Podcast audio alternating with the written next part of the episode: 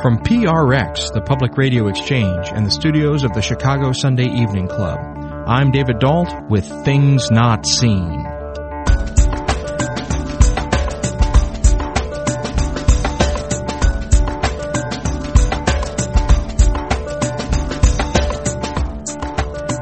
On today's show, we take a spiritual exploration of some of life's biggest questions. Questions that have been asked by prophets and kings, mystics and sinners, and questions that continue to be asked by each of us every day. We'll take this journey with Rabbi Niles Goldstein when we talk about his new book, Eight Questions of Faith, Biblical Challenges That Guide and Ground Our Lives. Stay tuned.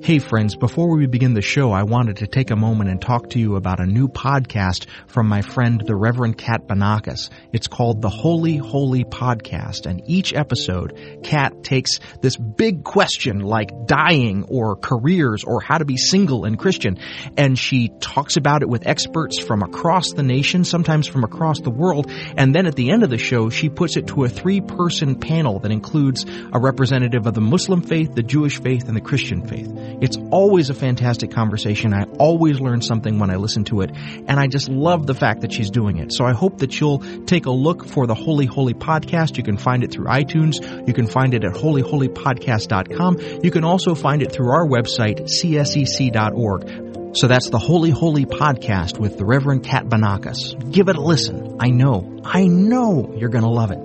Thanks. Okay, here we go with the show.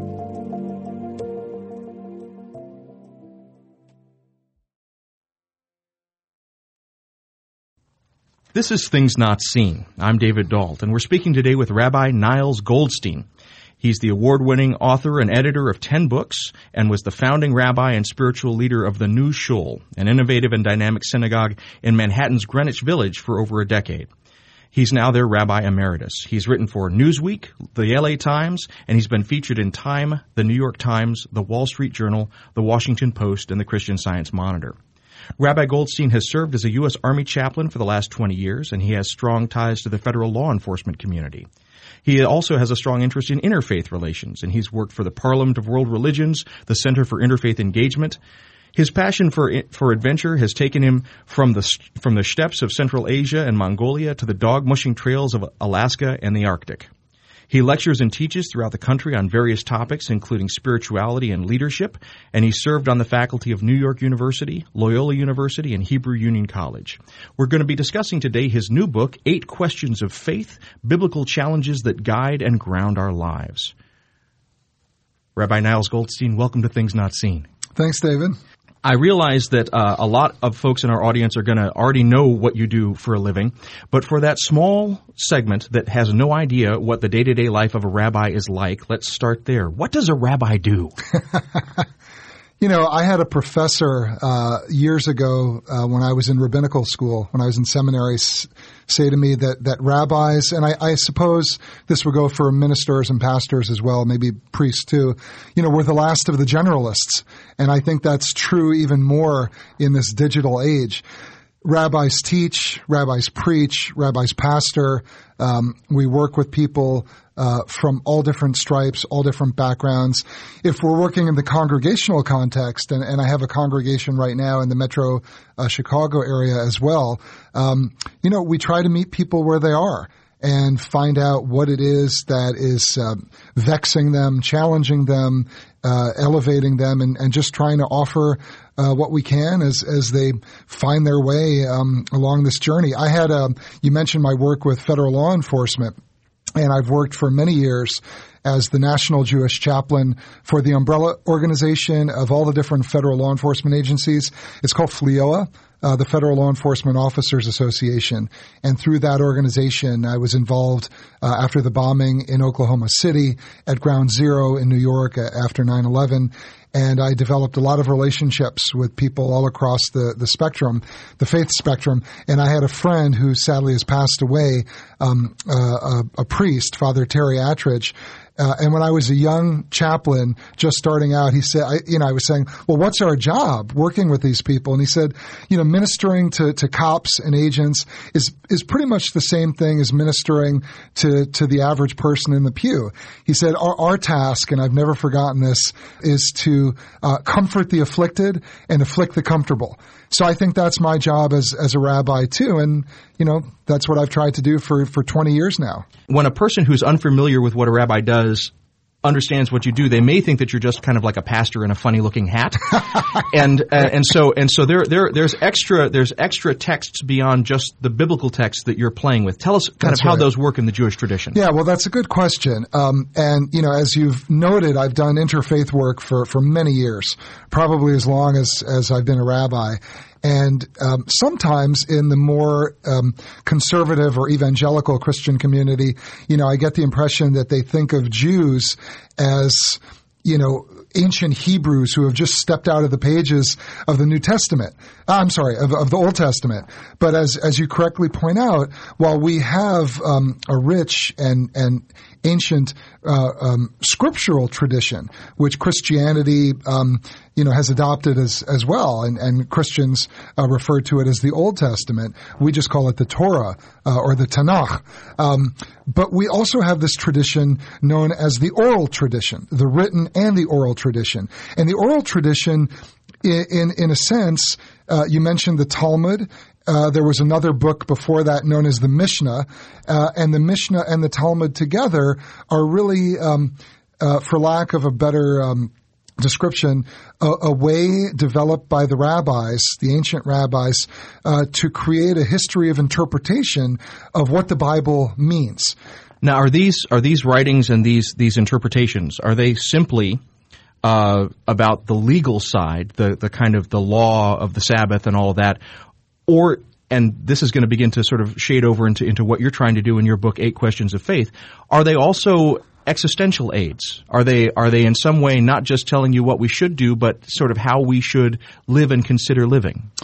Well, yeah, I mean, f- definitely. And, um, you know, I'm thinking back to some of the medieval polemicists and some of the anti-Semitic traditions um, that were a- around. And uh, often at that time, Jews were accused of promoting a religion of law, not a religion of love. Uh, and that's that's uh, a polemic. That that's not accurate. Um, so I think your point is a good one. While the the written tradition, I'm sorry, while the oral tradition is a history of interpretation about um, some of the laws. Uh, what does it mean to keep kosher, to observe the dietary laws, laws of family purity, uh, laws regarding Shabbat? Um, they're also uh, very. It's also very much a history of interpretation about um, interpersonal relationships. The Torah says, love your neighbor as yourself. Well, what exactly does that mean? And that's where the Mishnah and the Talmud and the, the oral tradition come and try to offer an interpretation of, of, you know, how we're supposed to live our lives. Or, for example, the afterlife. Um, the Torah is very sparse in terms of offering us uh, a picture of what the world to come might look like. So the written, the, the oral tradition comes along and, and, and ruminates about that, tries to understand uh, what the afterlife might look like. So yes, it's about uh, understanding the, the laws of the Bible, but it's also about understanding uh, um, virtue and, and interpersonal relations. And as I try to get at in, in my book, Eight Questions of Faith, it's also about um, wrestling with these great existential questions uh, that all of us face in our lives. If you're just joining us, we're speaking today with Rabbi Niles Goldstein. He's the author of ten books, and he has long worked as a U S Army chaplain and with the law enforcement community. We're speaking today with uh, him about his new book, Eight Questions of Faith, Biblical Challenges That Guide and Ground Our Lives. This is a book that, that does many things at once, and I really enjoyed reading it. One of the things that it does is it, it sort of tells an odyssey of of your uh, your life at a turning point. If, if I could say, it's a midlife crisis book in some ways. Sure. Yeah. And but but uh, surrounding that midlife crisis, you you bring literally the wisdom of the ages. I mean, you you take these eight different questions, and they are deeply existential questions that are that are posed to us by various characters of the Bible who have said it at different at different points. And then you you give us also a very personal narrative. And I wonder, uh, first of all, just in terms of how you considered structuring this book when you were sitting down to write it, what was it that made made you have the choice to sort of weave together both this deeply philosophical uh, sort of wisdom-based approach with this very raw and and personal account of, of this turning point in your life?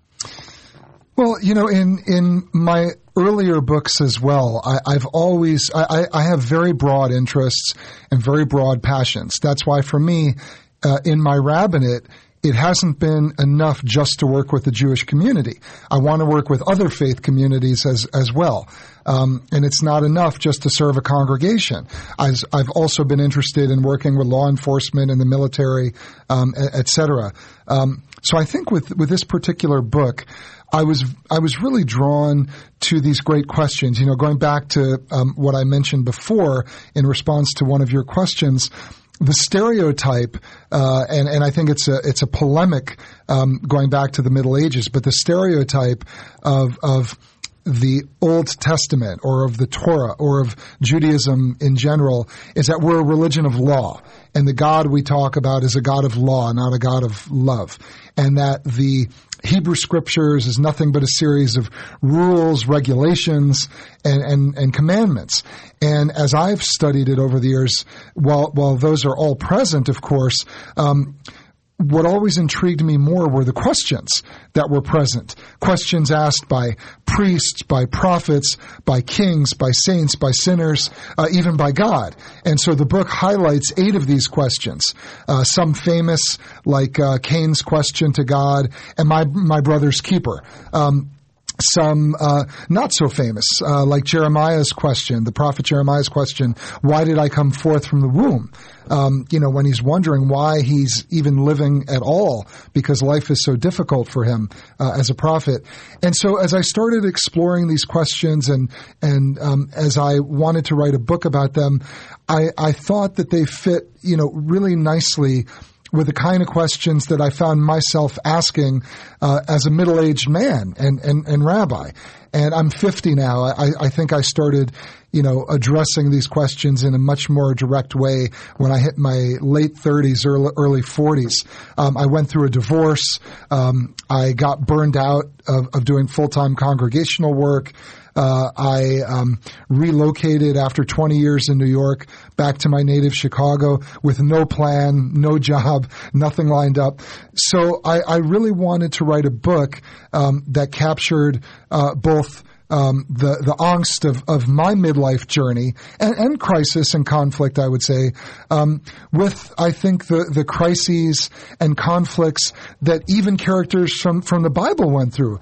Because as I started talking to friends and, and colleagues, um, as the years went, went on, I found that so many people, um, when they hit a certain age, we're, we're going through many of these conflicts, many of these questions. So I wanted to offer a book that tried to help fee- help people uh, along the way, and also, um, as I say in the uh, introduction, to help people feel that they're not alone. Uh, to offer a kind of fellowship, um, so that uh, they they don't feel that the questions they're asking about life and death are theirs alone, but that there's a long and rich uh, and biblical tradition uh, of people asking these great existential questions. Well, in the introduction to your book, Eight Questions of Faith, Biblical Challenges That Guide and Ground Our Lives, there's a, a short passage that actually sort of typifies what I took to be your approach to the Bible. And I wonder if, if just briefly as a way of, of ending this segment, you would read that passage so that our listeners sort of get a sense of where you're coming from about these questions. Sure, I'd be happy to. The Bible is neither a philosophical treatise nor, in my view, a roadmap for redemption. It is instead a complex, existential expression of uncertainty and confusion, of yearning and hope, of wonderment, suffering, and joy. The Bible, and the timeless questions interwoven in it, is a testament to and a portrait of the valleys and peaks of the human condition. It doesn't offer us rigid am- answers. It graces us with fellowship. And that's Rabbi Niles Goldstein reading from his recent book, Eight Questions of Faith, Biblical Challenges That Guide and Ground Our Lives. He uses these eight questions from the Bible to explore the human journey from cradle to grave, confronting such important existential experiences and themes as mortality, responsibility, forbidden knowledge, and the afterlife. We'll be talking to Rabbi Goldstein throughout the hour. We'll be back in a moment. Hello, David Dault here. You may be wondering why we take time out of the podcast to have these little minute-long breaks with the crazy music underneath. The answer is simple. We are trying to design the podcast so that it pays for itself, and so these are places where someday we will have some advertising. Now, let's say that you have been interested in getting into some sort of podcasting advertising platform where you want to promote your product. We would be a wonderful mid-market solution for you, uh, particularly if you want to reach an educated audience that really, really likes stuff about religion. Uh, so that's what this is here for. So if you would like to learn more about advertising with us, you can go to advertisecast dot com, or you can contact us through our website. We would love, love, love to work with you. Thank you always for listening. Okay, back to the show. This is Things Not Seen. I'm David Dault, and we're speaking today with Rabbi Niles Goldstein. He's the author of ten books, and we're speaking today about his most recent one called Eight Questions of Faith, Biblical Challenges That Guide and Ground Our Lives. This book uses eight questions found in the Bible to explore the human journey from cradle to grave, confronting such important existential experiences and themes as mortality, responsibility, forbidden knowledge, and the afterlife. Rabbi Goldstein has been a founding rabbi of the New Shul, which was a dynamic synagogue in Manhattan's Greenwich Village. He served there from nineteen ninety-nine to two thousand ten. He's written for Newsweek, the L A Times, and a variety of other publications. And he has traveled across the world as both a, a, a U S Army chaplain and working with federal law enforcement. He lectures throughout the country on various topics, including spirituality and leadership. And he served on the faculty of New York University, Loyola University, and Hebrew Union College. So you, you said at the at the earlier part of the program that you have a great interest in interfaith work. And when you use this term interfaith, what how how do you understand that term? What are you trying to accomplish when you are engaging in an interfaith conversation? Well, that's a good question. I, I'm not sure when I engage in an interfaith conversation, whether it's with other clergy uh, or um, non-clergy, uh, lay people, that I'm trying to accomplish much of anything. Um, I don't know that I have a concrete goal.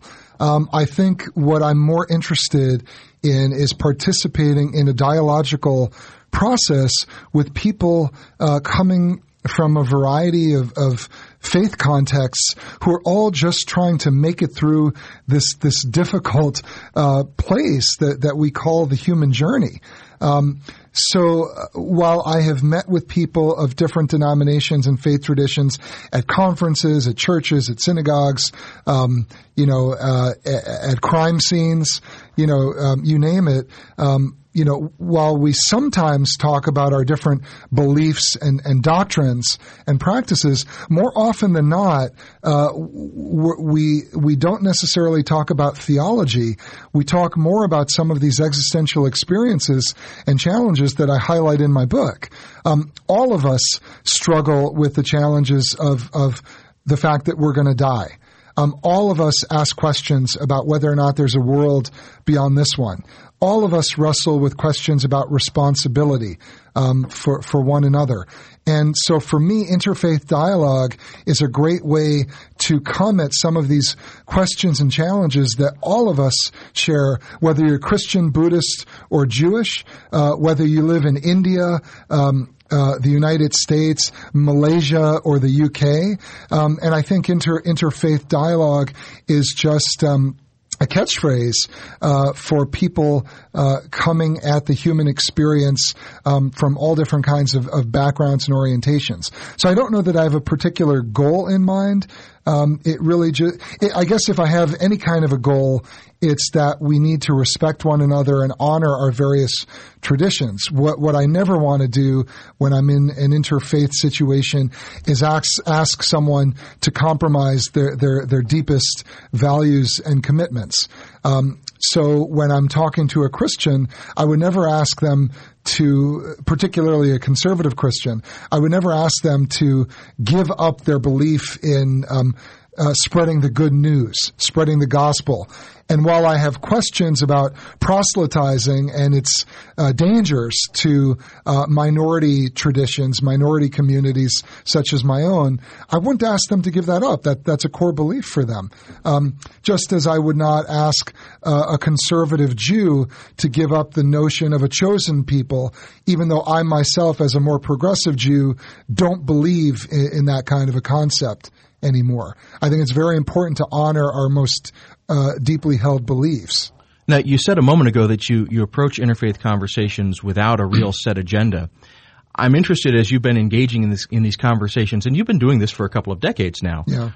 What's been the most surprising or one of the most surprising moments that you've encountered from these open-ended conversations where you walked into a conversation and you walked away saying, wow, I really did not expect that? Yeah, yeah. Um, well, I, you know, what pops into my mind right now is uh, a panel I was involved in uh, on Guernsey in the Channel Islands. I was invited by the Anglican Church, I can't even remember how long ago now, maybe maybe twelve years ago, Uh, to speak at an interfaith retreat center um, in a town called Saint Peterport uh, in the Channel Islands on the island of Guernsey.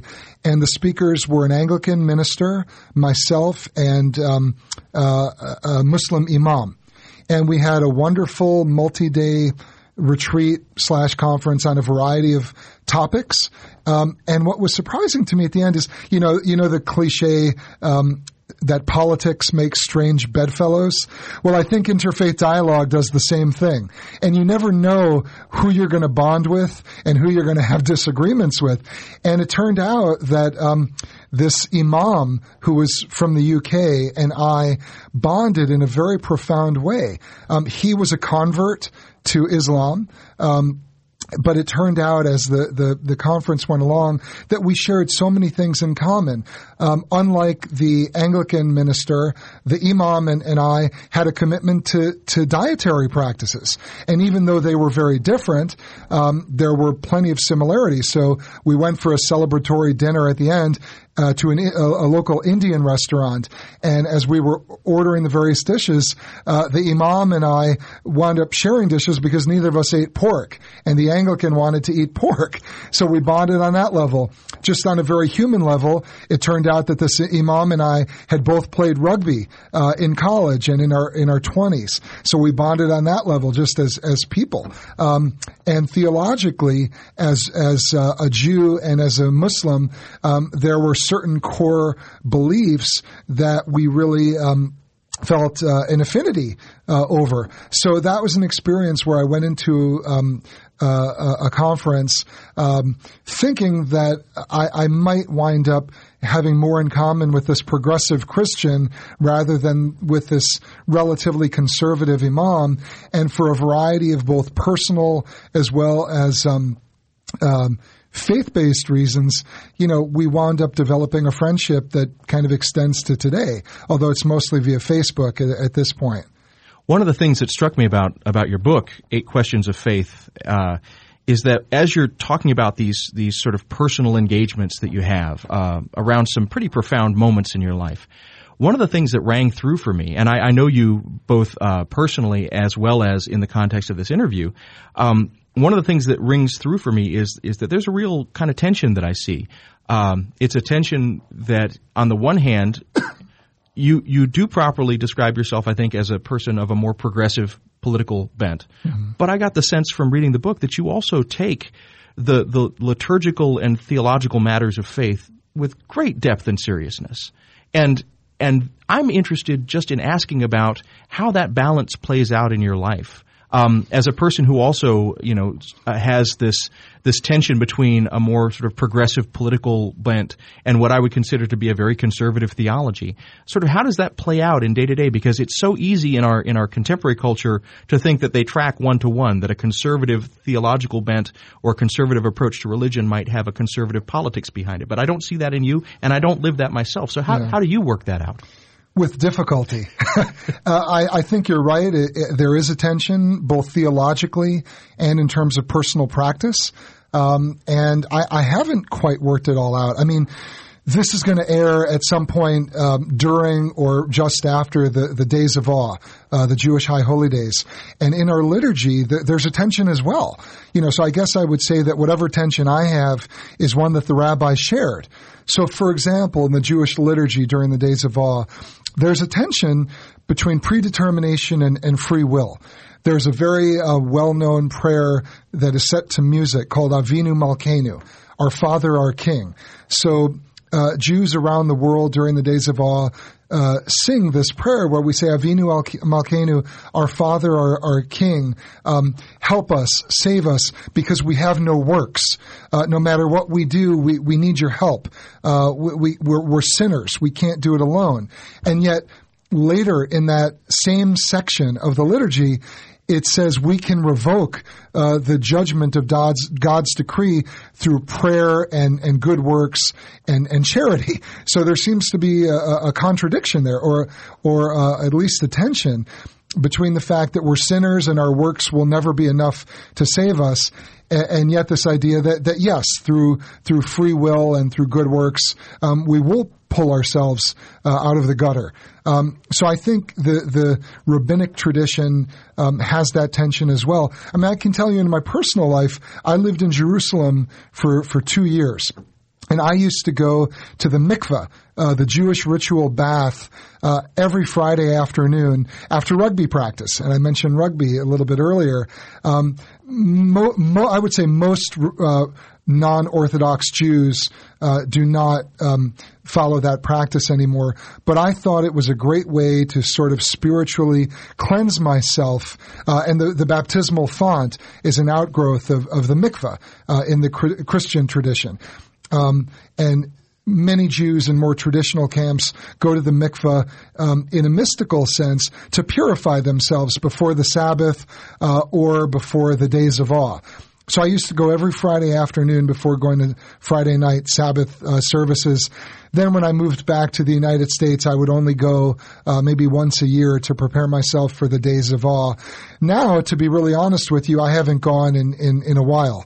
Um, since I moved back to Chicago after New York. So again, I wrestle with practice. I wrestle with theology.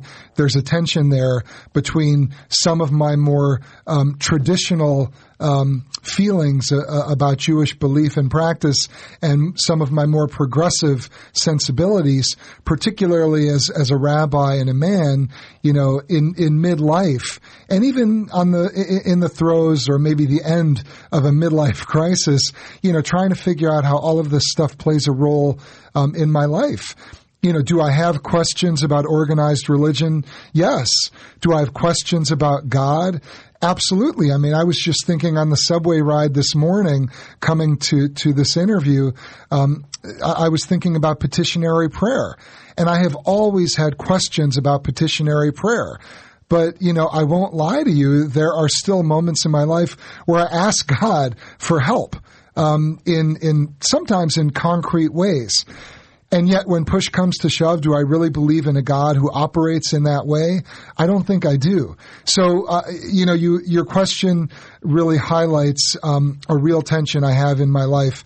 But I think a lot of religionists share this tension, um, if, if they're being honest. So I, I don't know. Do you have this tension in, in your own life? I, I do, absolutely. And, uh, you know, I, I'm raising children and I, I'm a convert to Catholicism, mm-hmm. and my wife is a convert to Catholicism, so we don't have any of the cultural aspects of Catholicism. Yeah. Um, the ones that we have, we've been very conscious about adopting. Like for a while, we were Fish on Fridays Catholics, and now we're sort of not. Um, but we're watching our children be inculcated into this, and we're actually learning the culture through them and through their interactions. And you know, I'm, I'm, I'm being reminded now by my by my daughter on a regular basis, Papa, don't take the Lord's name in vain. Right. like, so so my practice is being refined by by what, what's happening to them. And so this this tension for me is an inter- interesting one, and I, I like to ask uh, my guests about this, because the ways in which faith is not just something that gets tacked on to a life, but is is part of the choices that we make about our life, it really fascinates me and really kind of animates the questions of, of this program.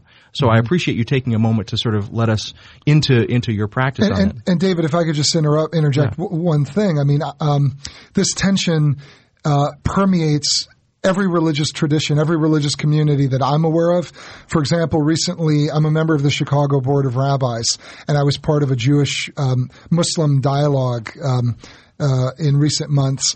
And we were sitting around a table, and a number of uh, Muslim Uh, colleagues of mine, imams, academics, lay leaders, were sh- and many of them were immigrants to this country uh, from Pakistan, from India, um, from Saudi Arabia, and they were sharing that, you know, it's a very different story for their children uh, and grandchildren, the ones who were born in the United States uh, or in North America uh, as citizens. Um, the the the tensions that they're going through, um, balancing, you know, their, their commitments to and attractions to, um, secular American culture with their commitments to the beliefs and practices of the faith traditions they've inherited or been born into, you know, are, are very different than it, than what the situation was for the parents. And, and I think Jews, Christians, Muslims, I mean, uh, Hindus, we all go through this. Um, So that that's a whole other interesting dimension to interfaith dialogue, the role that the children of immig- immigrants play vis-a-vis their, their parents. Now, now, and I'm not saying you're an immigrant, but you, you, you certainly are an immigrant to Catholicism. So I can see how your your kids might be, you know, teaching you some things. Well, and that, that raises an interesting point about American religious landscape sort of over the last ten years. So if we look at the data from, from the Pew Research uh, Trust's sort of religious landscape survey, what they say is that the the rise, the largest movement that we've seen is the rise of the nuns, the N O N E S, the people that don't identify in any way at all with any religious tradition. Now, you have worked as a chaplain in a variety of public service settings, so the military and law enforcement. And I'd, I'd be very curious, as as this trend has been happening in sort of American society generally, how has that impacted what you have seen in terms of, of law enforcement? Well, I th- you know I mentioned a little bit earlier um, that I lived in New York for twenty years um, and that I'm the National Jewish Chaplain for the Federal Law Enforcement Officers Association. So I've worked with, with federal agents, with law enforcement for twenty years, almost twenty-two years, I think, at this point, um, including in Oklahoma City and, and uh, at, nine, at Ground Zero after nine eleven. So, you know, this is something that's very close to me. Um, and I can, I can tell you that one of the good things that has emerged after some of these horrible events that have happened, um, in the millennium, in the new millennium, is that there is much more sensitivity now in the law enforcement community, federal, state, and local. But I, I've worked mostly with federal. Much more sensitivity about different faith communities and um, their their different uh, cultural orientations, theological orientations, et cetera.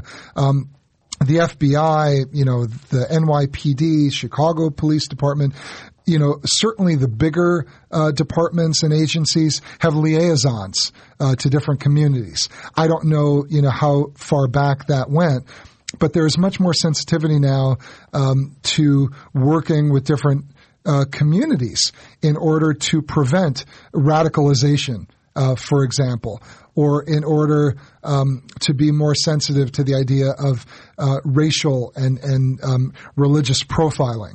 Um, I, I certainly know that that's a case on the federal level. I don't know as much, you know, on the state and, and, and local level. But that's a, a good thing, I, I think. Um, and one of the reasons, possibly, that there have not been as many Uh, terrorist um, uh, um, activities in, in the United States as, as we've seen in, in Europe, although there have been some uh, bad ones, including very recently, which could have been far worse, um, in Chelsea in New Jersey. Um, is because law enforcement is working directly with some of the leaders, both religious and secular, of um, different faith communities, in particular the, the Muslim faith community. So that, I think, is a, a good thing and a direct outgrowth of um, you know, some of the terrible things that have happened since nine eleven. We're speaking today with Rabbi Niles Goldstein, and uh, we're talking about, in particular, his new book, Eight Questions of Faith, Biblical Challenges That Guide and Ground Our Lives. But we're also talking about uh, his more than twenty years as a rabbi in various locations, including uh, the Chicago area and the New York area. Rabbi Goldstein has written for Newsweek, the L A Times, and his work has also been featured in Time, the New York Times, the Wall Street Journal, the Washington Post, and the Christian Science Monitor. As he just mentioned, he's worked for many years as a U S Army, Army chaplain and as a chaplain for federal law enforcement communities. Uh, he has an interest in interfaith relations, and he lectures and teaches throughout the country and abroad on various topics of spirituality and leadership. We'll be back in a moment. Earlier in the program, we talked about advertising, but there are ways to support Things Not Seen even if you don't have anything to sell. I just wanted to take a moment and give a quick shout out and thank you to our Patreon supporters. Now, if you don't know what this platform is, it's a way for you to regularly give contributions that support our work every time that we release a new episode. It costs you just a little bit, like maybe the cost of a latte a month, maybe a dollar an episode, but it adds up because it aggregates with all the other people and ends up being a nice sum for us. Many of you have stepped up. We've only been doing this for a few weeks, but already the numbers are there, and I appreciate it so much. If you'd like to become a Patreon supporter, you can do it very easily. Just go to patreon dot com. That's spelled P A T R E O N, patreon dot com slash Not Seen Radio. Thank you always for listening, and thank you especially for your support. We really do appreciate it. This is Things Not Seen. I'm David Dault. Each week on our program, we bring you a rich conversation about culture and faith. We're speaking today with Rabbi Niles Goldstein. He's the author of ten books, and he has also written for Newsweek and the L A Times, and his work has been featured in Time, the New York Times, the Wall Street Journal, the Washington Post, and several other publications. He's worked for many years with uh, the chaplaincy of the U S Army and with federal law enforcement communities, and he's also been deeply involved in interfaith relations. He's a lecturer. He teaches throughout the country on various topics, including spirituality, religion, leadership, and personal growth. He served on the faculty of New York University, Loyola University, and Hebrew Union College. We're talking about his new book, Eight Questions of Faith, Biblical Challenges That Guide and Ground Our Lives. When I was reading your book, Eight Questions of Faith, I found that you kept coming back. You know, you were living in New York City, but you kept coming back to these raw experiences in the wilderness. And I, I just I want to ask you, what was it that you found in those moments of solitude out there in the wilderness that was so profound for you? There's something about being in in nature that feeds my soul in a way that, that the urban environment just can't. In my most recent book, in, in Eight Questions of Faith, you're right. I, I talk about some of these experiences in nature that transform my life. Um, for example, I talk about an experience where I went to the Faroe Islands in the North Atlantic that really taught me about the spirituality of solitude. I've always been uh, intrigued by a lot of the uh, monastic and ascetic writings of the Jewish and and um, Christian traditions, and being in the Faroe Islands in the middle of the North Atlantic, it gave me a sense of uh, that spirituality of solitude. Uh, or I think, and I wrote about this in a different book uh, called God at the Edge, when I was in my early twenties, uh, I went off alone into the wilderness of New Hampshire. Uh, and I went on a Native American religious practice called a vision quest. That was also a very transformative experience. So, you know, I don't know exactly what it is about nature that helps uh, the soul when it's when it's wounded or when it's searching.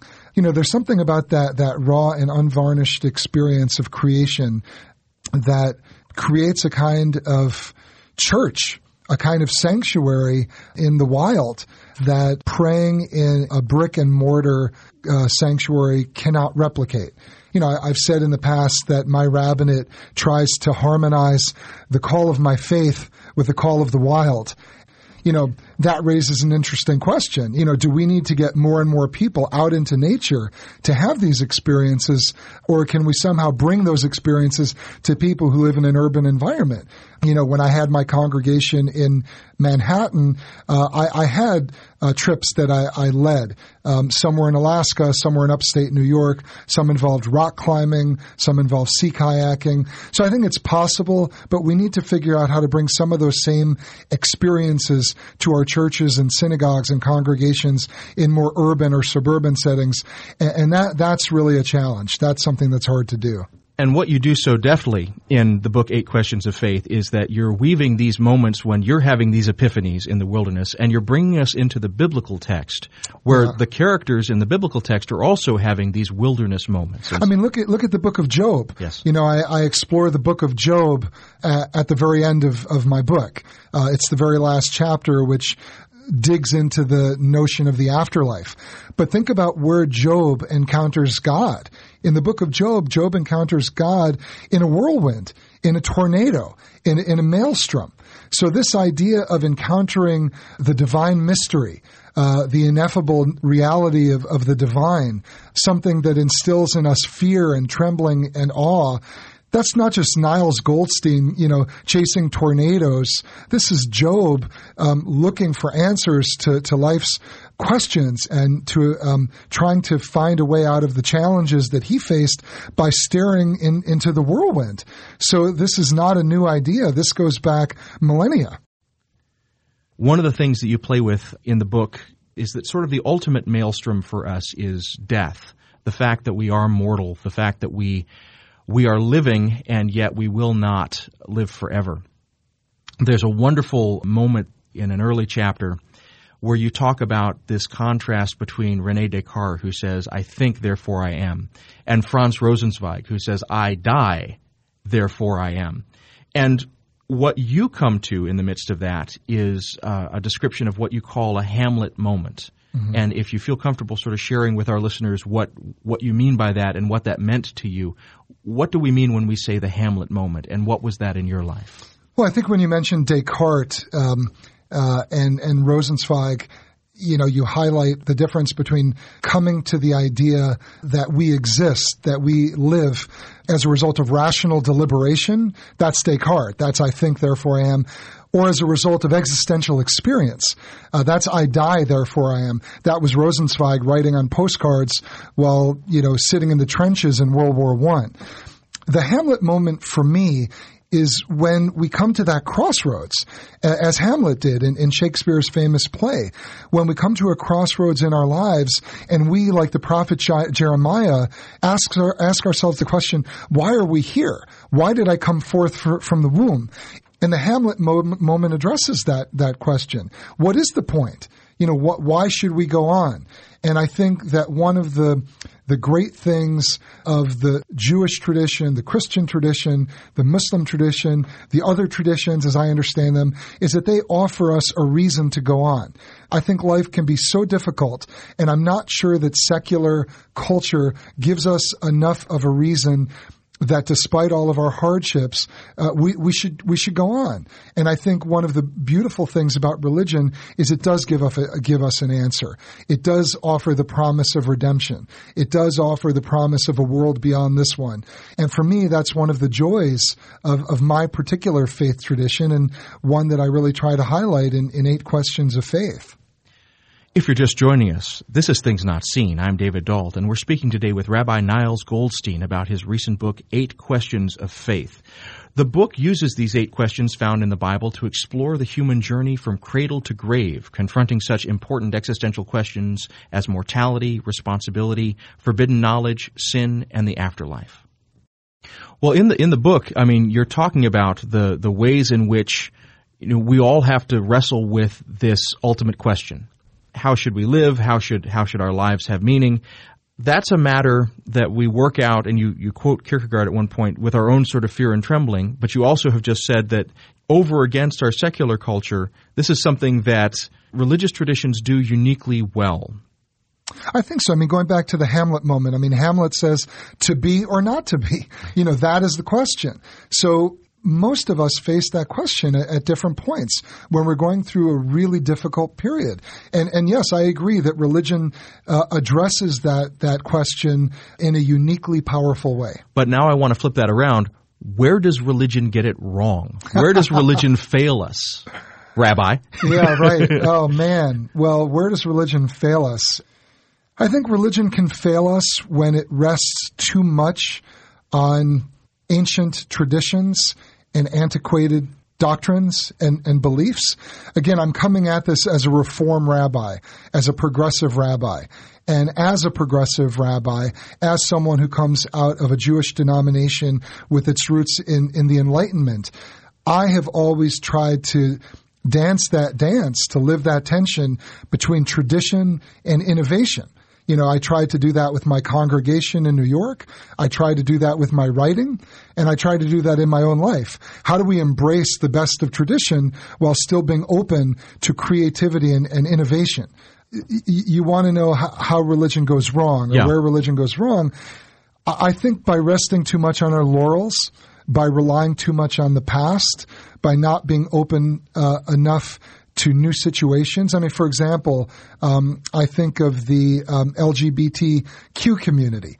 Well, certain things don't change. Going back to the Ten Commandments, uh, one of them is al tirtzach, which translates as thou shalt not murder. It doesn't say thou shalt not kill, which is a common King James mistranslation, because killing uh, in self-defense is just justified in the biblical tradition. But taking an innocent life, murdering, is considered one of the great prohibitions in the biblical tradition. So I, I would argue that murdering someone is never right in any context, in any time, in any place. But sexual ethics, I think sexual ethics have evolved and changed over time. And whereas in the biblical tradition, there seem to be certain prohibitions against, you know, same-sex sexuality, even though I know some of that is, is open to reinterpretation, Um, I, I think that many people now view sexual ethics in a very different way. And so we have to reinterpret those teachings, or if we can't reinterpret them, uh, move beyond them and, and ultimately reject them. And that's something that I think people in more conservative or, or traditional faith uh, traditions can't do. I'm not sure that a conservative Christian or an Orthodox Jew can, can jettison some of these teachings or practices from the Bible, whereas someone with a more progressive orientation uh, can. And I think religion goes wrong, to answer your question, when we're, when we're when we're anchored too much in the past, and and and we're not nimble enough to adapt uh, with with new times. So, given what you've just said about this tension between the sort of ancient truths that, that are inviolable, like "thou shalt not murder," mm-hmm. and the the ancient truths that are evolving, you have been at the forefront of congregations around that I'm sure have wrestled with these questions. In that span of, of decades, as you've been a, a religious leader, what has f- most frustrated you? Well, I, I think what has often frustrated me has frustrated every minister, priest, and imam that I know, which is the disconnect, almost dichotomy, between the commitment of the religionist or the cleric and the commitment of the people he or she serves. Um, whether it's a, a commitment related to praxis, you know, personal practice, or a commitment related to belief, doctrine, theology. You know, we are people, and when I say we, I mean the clergy. You know, we have devoted our lives. We've written books. We've gotten advanced degrees. You know, we've given up um, certain niceties uh, um, and made certain sacrifices in order to um, try to be the best Jew, the best Christian, the best Muslim we can be. And when we see that many of the people we serve don't share that commitment, you know, sometimes we get angry. Uh, sometimes we get frustrated. Sometimes, and I believe me, I experience this myself, sometimes we get burned out and we say, the hell with it. You know, I don't want to be a congregational rabbi anymore. And that's what happened to me a few years ago. And I, I wrote, I write about that very, um, Uh, overtly in Eight Questions of Faith. Now, I'm slowly but surely working my way back, but, you know, burnout is very common among the congregational clergy. So that can happen. You know, so finding a, a, a partnership uh, and a similar level of commitment, or at least a civil, s- similar level of um, uh, wrestling with the tradition is very important and very difficult uh, when you are a member of the congregational clergy serving your community. Um, and, and that's why there's a lot of burnout and frustration. And, and then one of the problems is that the clergy sometimes get too preachy uh, and too holier than thou. And then the congregation, rightly so, gets res- resentful. And then that, that can lead to another host of unhealthy um, outcomes and relationships. So, you know, th- th- you cited Pew earlier, and I think Pew has highlighted the dwindling roles of people, uh, especially in mainline Protestantism and, you know, um, more liberal Judaism. Uh, you know, people are voting with their, their feet, and, and membership roles are dwindling in many of our congregation congregations, and this is partly why. So finding a healthy balance and a healthy relationship between clergy and laity is something that's very important that we really need to work on uh, more and more. So flip side of that, what keeps you buoyant? What gives you hope? Well, um, I think what gives me hope is the passion of our youth. I'm not that old, but I'm not as young as I used to be. So I think the passion uh, and creativity of, of youth is something that, that helps. I don't have any children myself, and, and that's something that, that I find very um, uplifting. I mean, I was just hanging out with my nephew the other day, who's a freshman in high school. He's, he just turned fifteen. And when I hear him talking about the various challenges and things that excite him, whether it's playing a team sport or discovering girls for the first time, and, you know, I have some insight and wisdom over the, uh, because I've gone through that over the years. It's just a very cool, wonderful thing to have that kind of relationship with, with youth, whether it's family or, or, or not. Um, so I think youth keeps me buoyant. I think conversations like the one you and I are having keeps me excited. Um, I think the dirty little secret of people in the congregational uh, uh, world uh, have is that we don't often get to talk about this stuff. You would think we would talk about it more and more, but we don't. We're busy with budgets. We're busy with uh, the physical plant. We're busy with bar and bat mitzvahs or confirmations or what have you. We don't always get to talk about things uh, that you and I are talking about. Or I would say my writing, my, my books, uh, and the research I have to do for my books um, uh, help keep me buoyant. A- and I would say finally, um, faith in, in the reality of God, even though for me, like for Job, God is this mysterious, awe-inspiring whirlwind, um, ineffable whirlwind who I can only brush against but never really encounter in an unmediated, direct way. Just like Moses never sees God's face. He only sees God's back. Um, you know, that's enough. Sometimes. Maybe you encountered God's back in North Carolina. I know I've encountered it a handful of times in my life, but those handful of times, you know, keep me going. They kept me going through a divorce. They've kept me going through professional struggles, um, and they keep me going uh, to this day. And I try to offer some of those um, ideas and some of that uplift uh, through my new book, which I hope people are going to read, because I think there's a lot there that people are going to relate to.